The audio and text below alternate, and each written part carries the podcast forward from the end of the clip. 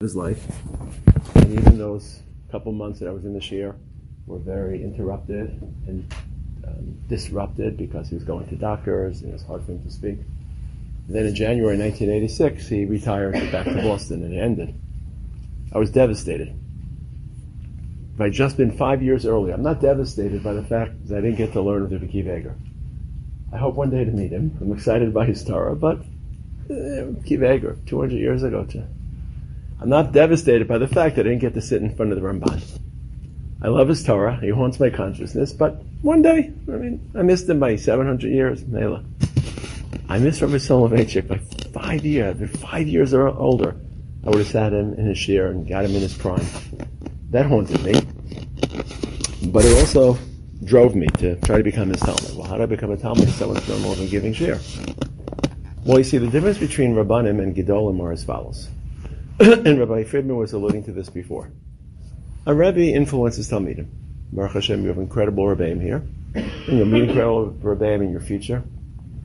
But a Gadol influences multiple generations. We just, we don't didn't say it this morning because we don't say Tachanun, so we don't say Tachanun, we don't make Yehiratzons after Kriyas HaTorah. But when we recite Yehiratzons, we talk about Talmidim and Talmidei Talmidim. That you can be a Talmid of someone, but some people are so large and they cast such a deep impression that they don't just influence one generation of Talmidim, but they influence Talmid and Talmidim. I said, I'm not going to be a Talmid of the Rav. I was in a shiur for six months, whatever. It was a very, very difficult time. But I want to be a Talmid Talmid of Rabbi Soloveitchik. I can't be a Talmid Talmid of, of Chasam Sofer because it's just too remote in history. So I worked very hard and I was conscious of it when I was, as you mentioned before, spending time with Rav Aaron and learning from Rav Aaron. I felt that I was getting a Masorah that went beyond him. Then when I came back to Yeshiva University and had additional Talmidim, Rabbi Soloveitchik, primarily of Schachter, but others as well. Rav Kahn was a big influence on my life. And I remember standing at the uh, at the Levaya of Rabbi Soloveitchik in 1993. I took a flight to Boston. It was a whole flight that went. We chartered a flight from Yeshiva University. And We actually were very thrilled because the stewardess announced, "We welcome all the students of Rabbi Soloveitchik or something." You know, the, they knew they knew that we were going to some special sad event. I remember standing at the hearse. There was an actual coffin saying, you never knew me, like talking to myself, talking to Rabbi Soloveitchik, you never knew me, but I was one of your last Talmidim, and I make a pledge to you, B'li Neder, I'll try to continue being your Talmid, even though you're no longer going to be teaching me Torah frontally. Now, why am I telling this to you? Part of why I'm here today is to tell myself this is important for me to share my Rebbe's legacy. Part of it is to inspire you. You hear any inspiration. I tell you stories about the Maharal or stories about Ravina Rav Ashi. Hopefully it's inspired you part. But you're Talmidei Talmidim. You should see it that way. Look at your Rebbeim. Look at the people in this building. Look at the people, look at your Rabbanim. Look at the general world of Yeshiva University, how deeply was influenced by Rav Aaron, his impact. He had a whole career before he went to Eretz. He was the Rav Schachter, as it were, of the Kollel. Before he made Aliyah, he was the head of the Kollel. So your world is Rav Lichtenstein. You haven't met him, but you've met Talmidim of his. And I want to help you the yahrzeit of Shabbos. Obviously, you didn't know him that well. It's not like all of a sudden it's going to change, but just to give you a couple ideas who he was, maybe one or two challenges. Faith is something which isn't rational. You can't prove anything. It's not cognitive. It's not scientific. At some point, you have to take a leap. At some point, you have to subject your own wisdom and your own intellect and your own free choice to someone or somebody larger than you in order to belong. It's about belonging. It's about trusting. So the big question is, how do you trust? That's a whole separate conversation because it's very hard to trust in this world because it's a world of distrust and it's a world of camouflage and it's a world of subterfuge and everything isn't really what it seems like.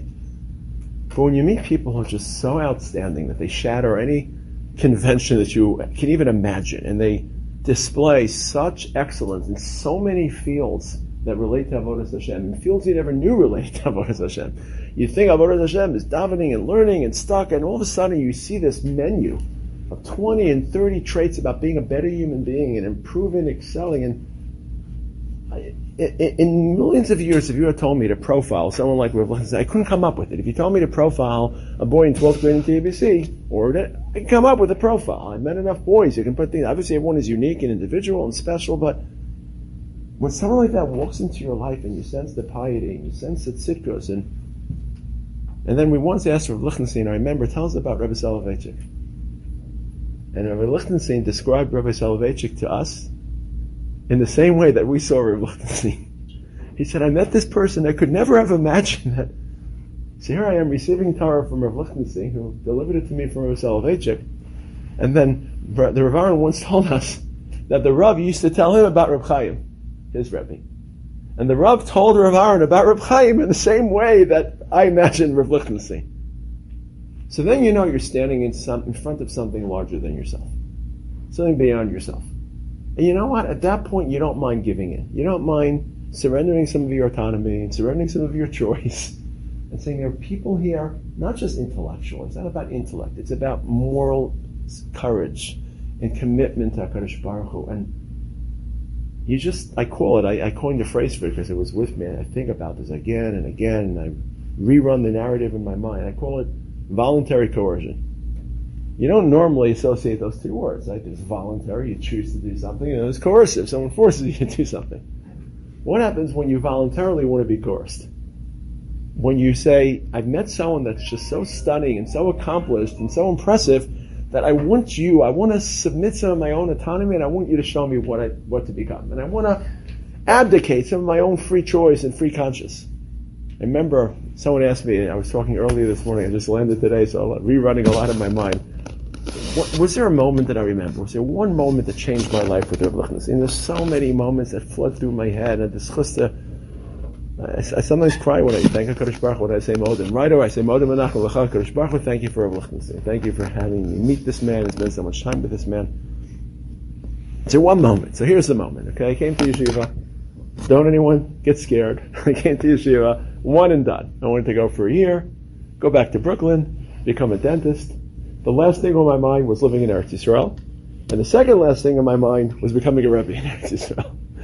Learn English, go back to college, Hopefully the Mets win a World Series one day. I'll be a happy person. That's all I wanted in life. Mets win a World Series, be a dentist, everything, be fine. What? It was Purim night.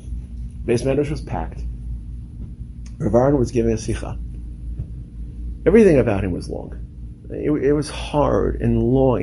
It was, it was, like an obstacle course. To listen to a sikha, you had to strain. You had to work. I mean, even when I read his, his writings, it's why it's so hard. They're very oblique. It's hard for people to read them the shiur was long, and the shiur ended after lunch because he, he wanted to train us to work beyond our limits.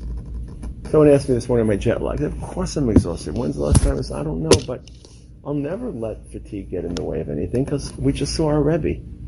We saw him sleep maybe three hours a night, four hours a night. You'd walk over to the basement, she'd fall asleep while he was talking. He was just so tired. He would land after an overnight flight from, from America back to Israel and he wouldn't take business because he refused to take money or any services or any accommodations. And he landed in yeshiva and give shiur for 13 hours as a 75 year old man. So I'm embarrassed. I'm embarrassed. Literally, I feel like he's watching. I'm embarrassed to give in to fatigue. And I'm embarrassed to let hunger get in the way because we just saw this man breaking through those boundaries and teaching us to supersede whatever limitations people lazily fall into. And I'm not even proud of it. I'll be honest. I don't like anything bad. Any time of Rav we take it for given. I was looking at Rav Friedman introducing it. I can tell you didn't sleep much last night. It's just we don't know another way because we're we're challenged by by by Rav example.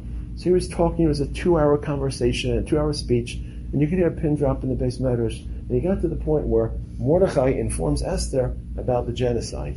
And Esther doesn't know because she's so surrounded in her insular world of comfort and mascara and luxury. She gets all gets all scared. And Mordechai says, "Please, didn't you hear what happened? And, and please speak to Achashverosh. And what what does Esther say? I can't. You know, protocol and red tape, and he hasn't called me, and the, the scepter hasn't been extended to me, and find someone else. And Mordechai is a guest. He says." Now I'll tell you what he says, but then I'll tell you how Rav Lichtenstein phrased it. He says, "In if you're quiet, many, many agents and many algorithms to create redemption. You'll be swept aside into the dustbin of history." Rav Lichtenstein brought this whole story to a crescendo, in which he was play, role-playing Mordechai. He was making believe he was Mordechai. And he said, Mordechai told Esther, and here is the punchline. Basically, Mordechai reduced it to the following question. Do you care about Am Yisrael or do you not care about Am Yisrael? Let's make a choice. Am Yisrael is about to be exterminated. You're sitting there worrying about your red tape and your bureaucracy. Make a decision. You're in or you're out. And I remember him saying the following five-word phrase. Echbat lecha or lo echbat lecha? In Hebrew, echbat lecha means do you care? Lo echbat lecha, do you not care? And he was shouting. Rav Aaron is a very, very quiet person. You may know some Talmidim of his who are quiet. They're soft spoken. They don't shout. They don't scream. They're genteel. There's a tznius in the way they speak. You may have met some of his Talmidim that are like that. I don't know, maybe you have. Never raised his voice, never heard him get angry, never heard him scream across the hallway. There are two times that his voice changed. Actually, three times. One is when he's Mekayim the mitzvah of Kibbud Av Va'em. Kibbud Av Va'em is a mitzvah you cannot learn from the Shulchan Aruch. You can learn the Shulchan Aruch backwards and forwards, upside down. I don't care how well you know the Shulchan Aruch. The gap between the abstract concepts and the challenges of actually being Mekayim Kibbud Av Va'em is huge. It's a Grand Canyon. Trust me. So much emotions and relationships and guilt. It's like a whole challenge of confusion. You have to see Kibbud Av Va'em to know how to do it. Maybe some of you have seen it at home. Maybe you haven't. But if you've seen Kibbud Av Va'em in the flesh, then you know how to fulfill it. And if you don't, you don't. And we saw Kibbud Av Va'em. His father, unfortunately, towards the end of his life was senile and blind. And he would walk his father through the hallways of the yeshiva screaming each step that he took that his father shouldn't stumble and say, Achash! Like you tell how many steps there are, so his father was able to walk without being held. That was the only time I heard him raise his voice. You know when else I heard him raise his voice? Remember his Krias HaTorah, his Birchas HaTorah? I don't want to, my voice is going. Baruch screaming. You see, part of being a gadol I've changed my opinion in the last 25 years. what happens is people today, every every people, lazily slide into simple definitions and stereotypes. I'm a left winger, therefore I subscribe to these views. I'm a right winger. I'm a yeki. I'm a litvak. I'm a chassid. I'm a this. I'm a that. I'm a that. It's very lazy. It's very easy. It's also very mediocre because you limit yourself. Part of what Gedolim show us is that they combine traits that we think are incongruous, and they prove to us that they can be synchronized. Like I, I study a lot of non-Jewish texts because I think it really helps me be an Oved Hashem. And I don't have the time now to tell you why. It's a whole separate conversation. But in my heart of hearts, when I ask myself, well, a lot of frum people today, a lot of Torah people don't, and they think it's a waste of time, and it's all schmutz. And but you know, I met a really frum person. In fact, I met the frummest person I'll ever meet. His name was Rav. And in his mind, it really helped him be an Oved Hashem. So I'm not trying to proselytize or preach to anyone else, but I have confidence that I can do it. I'll try my best. I'm not going to be Rav but I know that I met the frummest person that will ever walk this earth. And he decided that reading literature would be helpful for his Avodah Hashem for all sorts of reasons. So for me, not for you, not for this person, I don't have to feel like, my goodness, I'm, I've got some shotnas and toeva that, because he taught me that those two can be combined, that I can be a true, or I can try to be an Oved Hashem, and try to learn the best that people have written. Remember when his father came to yeshiva, he told us his father was blind. He, he, gave a shiur whether a blind person can have an aliyah. We all knew what the maskana would be. And then he ended the shiur by quoting John Milton. Why would you quote John Milton? Because John Milton wrote a poem called Samson Agonistes. John Milton went blind towards the end of his life. He was in prison. He wrote a poem about Shimshon, Samson, who also went blind. Rav Aaron said, I want to understand my father's blindness. I want to get into his mind space. And Rav Kahana didn't talk about blindness. Quite frankly, because Rav Kahana had more important things to talk about. Not that blindness isn't important. Rav Kahana spent his time plumbing the depths of halacha. So it's not that Rav Kahana is less important than John Milton, Chas Shalom. But if I really want to understand the mindset of a blind person, and I respect human beings, let me read what human beings have written about blindness. Rav Aaron once told me that reading literature is a hechsher mitzvah. For what? For ben adam. Because you understand relationships better, you understand emotions better, and you can be better as a husband and better as a father. For some people it is, some people it's not. I'm not saying you have to. But if you feel you could be a better Oved Hashem and a better father and a better person, a better friend and a better colleague and a better advisor by understanding the nature of human relationships, then read it. And if not, don't. So Rav Aaron was very, very soft-spoken, very quiet. See, we also make these divisions in life. There are two types of Jews, right? We are the TABC Teaneck Jews. We're the thinkers. We read Rabbi Sacks. We read Torah U'Madda. We're Ish HaHalacha. We're briskers. Then there are the other Jews, the mikvah dipping, Tehillim chanting, gartel wrapping. You know, those are the other Jews. Those Jews. They show their frumkeit. They expose it. They're loud. We're quiet. They're they're. Aaron taught us the two are the same. He quiet, dignified. Trust me, he's no one that thought better than Rav He could walk into a room, time stood still. And he could walk into the same room in Harvard, and time would stand still there also. You're dealing with nobility of character and nobility of intellect. It's literally like an angel landed from a different planet. You just stood there and all. Literally, you froze. Your knees buckled. You felt like this is not a normal person. Where did he come from? How did you become that person? And yet he made a Berachas HaTorah, screaming at the top of his lungs. He said, Yehei Shmei Rabba, with his full might. And, and remember his Haftara during a time is Dir Shuras Hashem Bihi Matzah, and he had this heavy Litvish accent. So when's the last time, I'm trying to give you some stories, but also challenges. When's the last time you weren't afraid to show your Avodah Hashem? Not Chas Hashem in an ostentatious way, not in a way that you're trying to show off Chas Hashem, because that's terrible when you use Frumkeit just to show things off. It's completely antithetical to what a Avodah is ever supposed to be. And don't go down that road because you'll end up in a very, very, very dark place. But when's the last time you felt like I can't really do this or act this way because people will look at me as too frum? Does that mean? Of course, of course you want to share healthy religious energy. The people should look at you and find it contagious. In hell, it's hard to know when it's one, when it's the other, and don't kill yourself because you're still in an age where it's hard to tell the difference. And assuming you have sincere intentions, go ahead for it. If you're just trying to be manipulative and exhibitionist, don't. But you don't know how pure am I? Okay, just do your best. And as you grow older, you'll be able to filter it better and to screen yourself better. So here's Rav Lichtenstein. He shouted for Kibbud Av Va'em because it wasn't about his own kavod, and he shouted. And, and, he shouted when he was standing in front of HaKadosh Baruch Hu, and he was screaming a Birchas HaTorah, screaming. And the third time he raised his voice, when he said something moral, it's like he was possessed by a diva. It's like someone else came into his body. Yeah, I call it the moral voice. It came from his belly. Oh, you remember that, that, that surge that came from his, you say this, and, and it just took over him. It was just, he spoke with such, I call it moral velocity. you know, these pitchers that throw 100 miles an hour, just felt like this moral whirlwind was coming at you. And, just, and it was so passionate and so principled and so idealistic and so and he was just in that mode. Ichbat lecha, lo ichbat lecha, ichbat lecha, lo ichbat lecha, again and again and again. You can hear a pin drop. And I'm sitting there and he's looking at me. And the other 499 boys in the Beis Medrash. I said, okay, Rabbi, I give in. Ichbat me. I don't want to be Esther. I'm going to move to Israel, make Aliyah, be a Rabbi, just stop screaming at me. Wasn't the screaming, wasn't the anger, it's just I can't honestly stand in the place of your moral challenge and not care about it. You ever meet someone like that that forces you to higher moral ground? That person forces me to be more honest. It forces me to be more careful. Forces me because I feel guilty enough. I have a conscience. I can't just quiet my conscience long enough to answer it. That person is making me answer my conscience. So you could be the Talmid and Talmidim. And then when you feel that you belong to that, that that's belonging. That's that's where morning comes. When I close my eyes at night and I question HaKadosh Baruch Hu, which everyone does, and it's healthy too, you know, to introduce questions, but questions come up in life. It's natural. Don't don't feel frightened if you have questions. It's totally natural. I think about Rav Aaron. And that's my source of faith.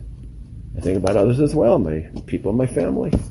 So you're never going to have that relationship with Rav Aaron, but you're holding on to him. You're holding on to him because you're holding on to the legs of people who are holding on to him. I'm holding on to him. You met me a couple of times. Obviously, you're a dame in a much, much, much, much more thorough and comprehensive fashion.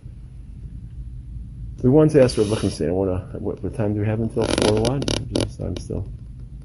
417. Well, 417, okay. So maybe I'll, I'll give you two challenges and then maybe I'll give you a chance to some questions if you'd like. Um, Rav Aaron once told us the following. Here's a good challenge to say, you know, it's Rav Aaron's yahrzeit, you heard someone come speak about him. Hopefully these things are helpful, not just to remember who he was, but to help you grow and continue to grow. He said, whenever you have a moral challenge, you don't know what to do. What do I mean a moral challenge? You feel yourself getting angry. You feel yourself getting jealous. You feel yourself getting petty.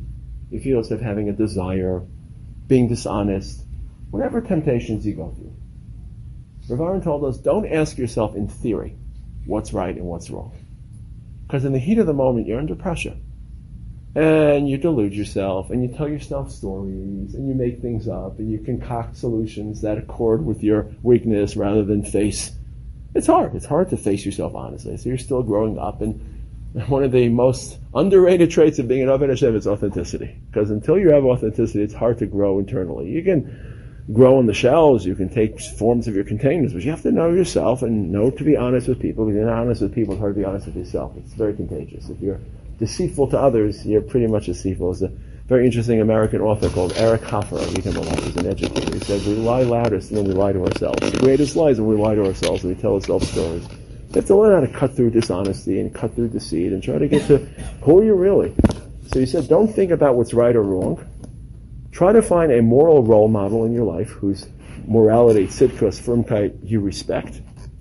And ask yourself, how would that person act under these circumstances? It makes it more real, right? Who in, who in Chazal applied this concept? Who took whom as a moral role model and was able to overcome a moral temptation. Who are we talking about? Anyone know? Yosef. Very good, Yosef. What, who do you see? Yaakov, right? So even Yosef, who you'd think would be, what's your name?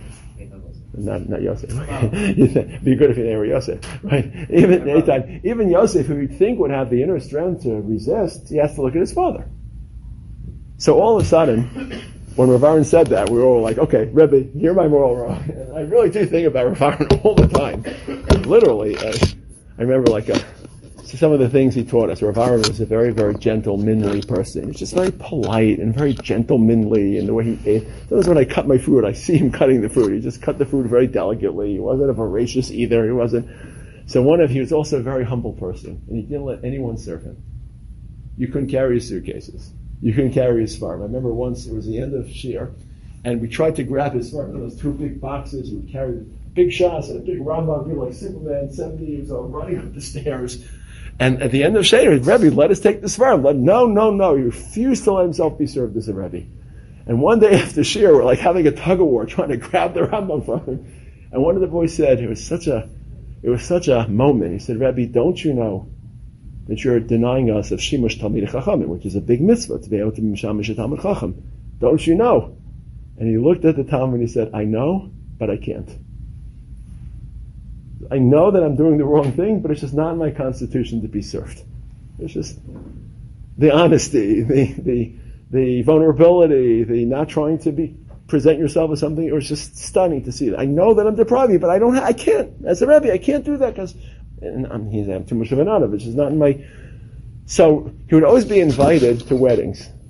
Now Israeli boys aren't always the most polite and considerate. Let's just say that, okay? I'm not going to go any further. Maybe someone will meet them next year, but they're not exactly the most polite. So when you invite a rebbe to your wedding, it's always kind to find out how is he getting there. Do you need a ride? Can I get you a taxi? It's always a big thing. Whenever we make weddings, and my kids have their rabbanim course, I always arrange a ride for them. Israelis don't always remember to provide that courtesy. So Rav never asked for a ride. He would just travel. He didn't have a car because he didn't want to spend the yeshiva's money. He would take five buses to a wedding up north. Take a bus from the Gush to Yerushalayim, from Yerushalayim to Tel Aviv, Tel Aviv to Haifa, Haifa to Pardes Chana, to Kfar. Ah, there's a wedding. It was, was travesty. Gadol Hador spending hours on the bus because he was such an honor. But we all knew at the weddings that he was fair game to offer him a ride to the way back. So that's the time I got with Rav I always run over to him at the wedding. Do you have a ride? Do you have a ride? Because he would never take a ride unless you're going that way anyway. I once discovered that he didn't have a ride home from yeshiva, and he was taking the bus every day home from yeshiva. And he was standing in those days. Gush was like this empty, barren landscape. He was standing in the freezing cold winter. So I once got into my car and drove by, and uh, I said, "Can I take you to Yerushalayim, Rebbe?" He said, "Are you going anyway?" I said, "No." So he said, "I'm not taking a ride." He would not let me take him to Yerushalayim. So the next day he drove by. I said, can I take your Yerushalayim? You're going, yes, my puppy. we lived in Baltimore. Next day, he drove by, going, yes, my other puppy. third day, my third puppy. Can't imagine how many puppies I discovered. And then I went to the office and I said, the Gadol Hador is standing in a freezing cold waiting for a bus. And I said, can't you just send the driver? So the secretary looks at me. Don't you think we tried? he won't take a ride. I say, lie to him. She looks at me. Don't you think we tried? So we always, we always try to get him to come back with us after the wedding. Okay, so my wife and I will be at the wedding, so of course you let the Gadol sit in the front seat, right? Shum punim remember? Shum punim That was when he said something with moral gusto. He liked that word gusto. Who am I to separate a man from his wife on the night they could be together? So he insisted that he sit in the back seat. So here we are, me, my wife, and Aaron sitting in the back seat. To this day, I can't get into a car. It's in the front seat. It's a sickness, I know. But I can't. Uh, Rav Aaron's looking at me. He sits in the back and I'm going to sit in the front? Let's say so. He sits in the back, I sit in the back. He doesn't get tired, I try not to be tired. He doesn't care about food, I try, like, it's passion. You're embarrassed to act otherwise. Not even, you don't even get points for it in Shemayim. What was I talking about? Forget, someone remind me? Right, so, actually, so we asked Rav Aaron, who is your moral role model? We all expected him to say, the Rav. He said Rav Aaron Soloveitchik, with his other deep, impre- deep influence on his life. Aaron Soloveitchik was the Rav's brother and had this chus to be an issue also. Oh, you talk about moral indignance. can, I could see this.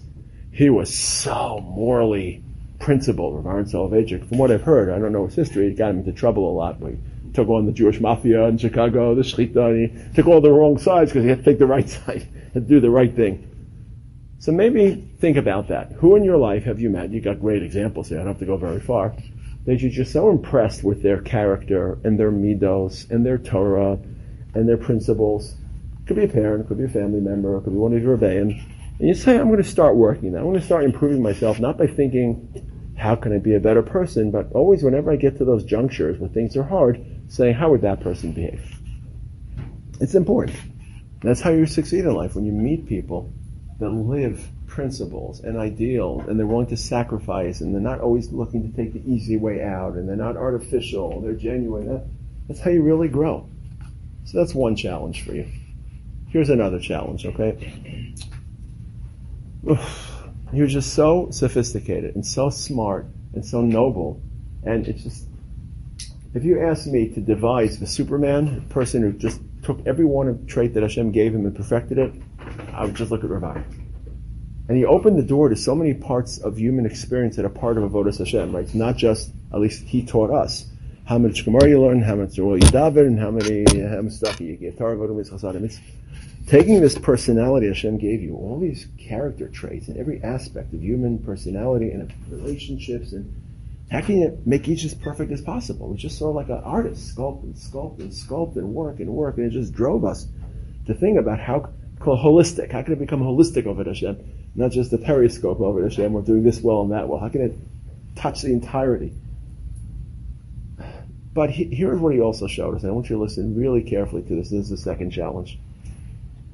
You see, after let me give you a little introduction, okay? After the Holocaust, and you're not obviously you didn't go through the Holocaust, but you're still that generation. You're not 200 years after the Holocaust. You're still living the memory and the consciousness. It's still part of our life and our Baruch Hashem, and not Baruch Hashem, but it should be after the fact. Baruch Hashem, part of our conversation. What happened was Hashem was very, very frightening to people because such a terrible atrocity happened. Millions of people lost their lives. I, I learned, I didn't have friendly rebbeim, guys. When I was your age, my Rebbe, if I didn't know the Gemara, slapped me across the face, and a lot harder than I just slapped myself. He was from the old country. He was from he was in the Mir in Shanghai. He was an old style. I saw broken people. I saw people broken by the Holocaust, and people even didn't go through the Holocaust horrors. They're just broken by the whole experience.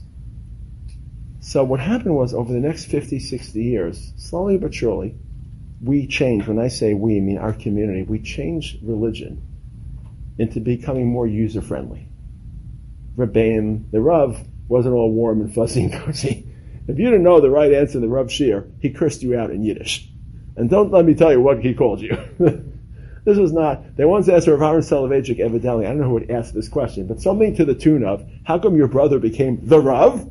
And you just became Rav Aaron, something like that. I don't know who would ask that question, but something to that tune. And the Rav said, oh, it's very simple. The Rav Aaron said, it's very simple. When our father, Moshe, would teach us Torah, if we didn't know the answer, we get slapped across the face. My brother told the truth. I lied. So the Rav, Yosef Dov told the truth, didn't know, got whacked in the face. He tried harder the next time. Evidently, the way Aaron Soloveitchik reported, he lied, I know it, and he got a free pass, whatever. True or not, it's reflective. So Rebbeim became more warm and fuzzy and cozy and charismatic and put my arm around you. And not only that, but religion became, how can religion make my life better?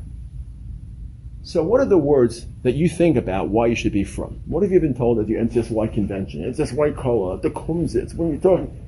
Because it gives us purpose in life, and it gives us meaning in life, and it gives us content in life, it gives us principle in life, nobility, whatever, whatever phrases you want to use. All good. But there's another side to Frumkeit. And listen carefully, and I'll tell you the story about Rav Aaron that will help you understand it. And that'll be my second challenge to you. Rav Aaron was asked a few years before he was nifter what he wants on his kever. What you want on your kever? If you asked me to author Rav Aaron's kever, I would line up the 12 stones of Gilgal and write like Yoshua did. I write the whole Torah. Buy or hate him. I mean, you could write and write and write and write and write and write and write about this man endlessly.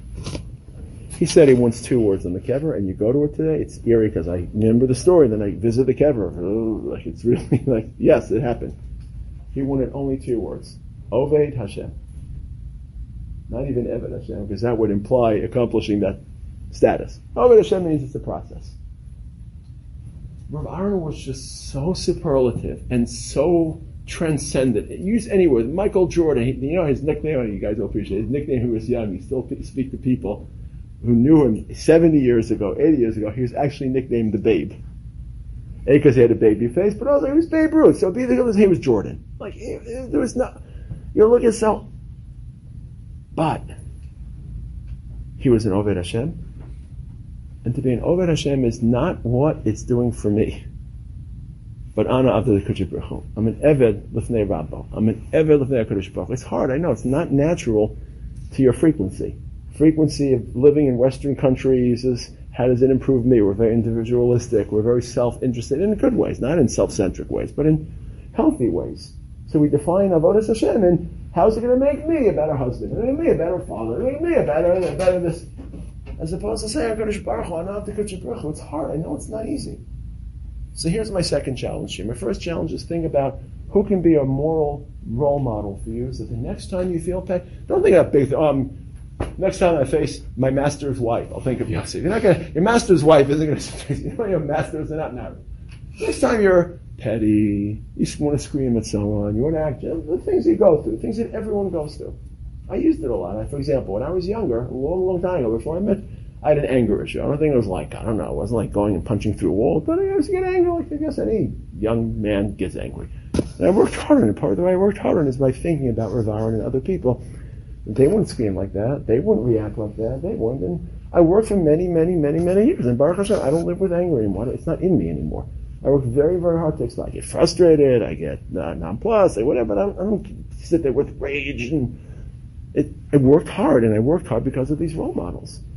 So the second challenge, aside from having a role model, is the second challenge for you.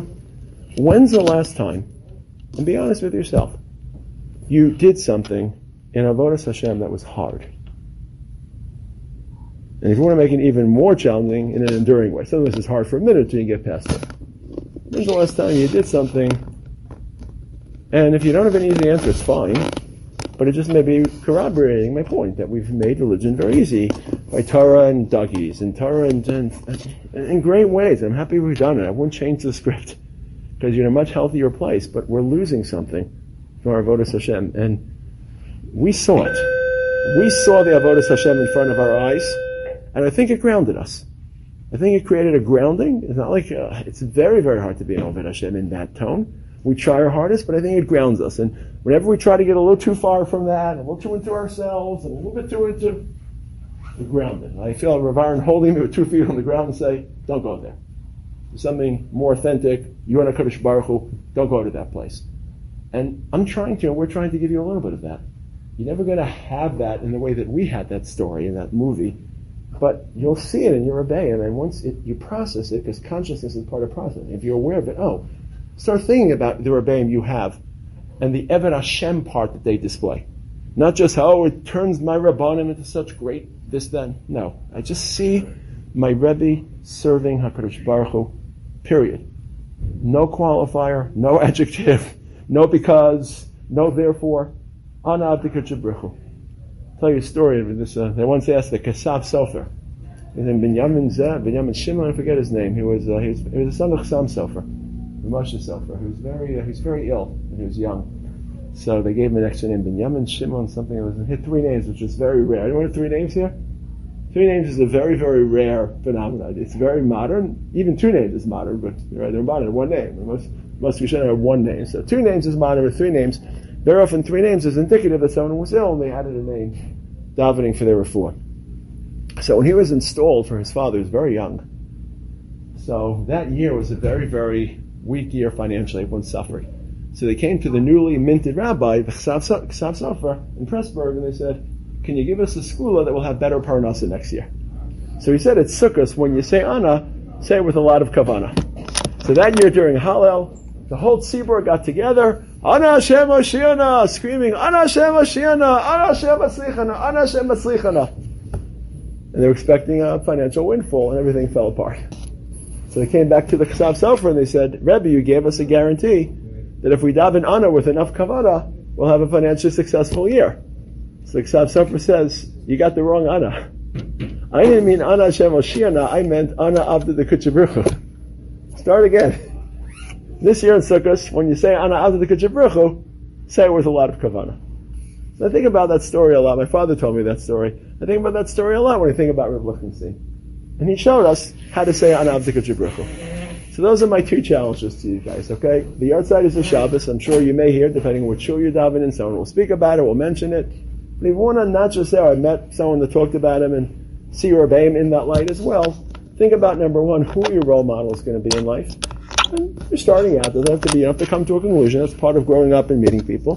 Number two is, the next time you feel a little bit tired, okay, I'm not going to let it happen. I'm going to, it's, it's hard, but I want to do things that are hard. The next time, I don't know, I don't want to learn that much, I'll do it. The next time, whatever, whatever could be small increments, don't always take the easy way out in life, but certainly in Avodah Hashem. It's meant to be hard.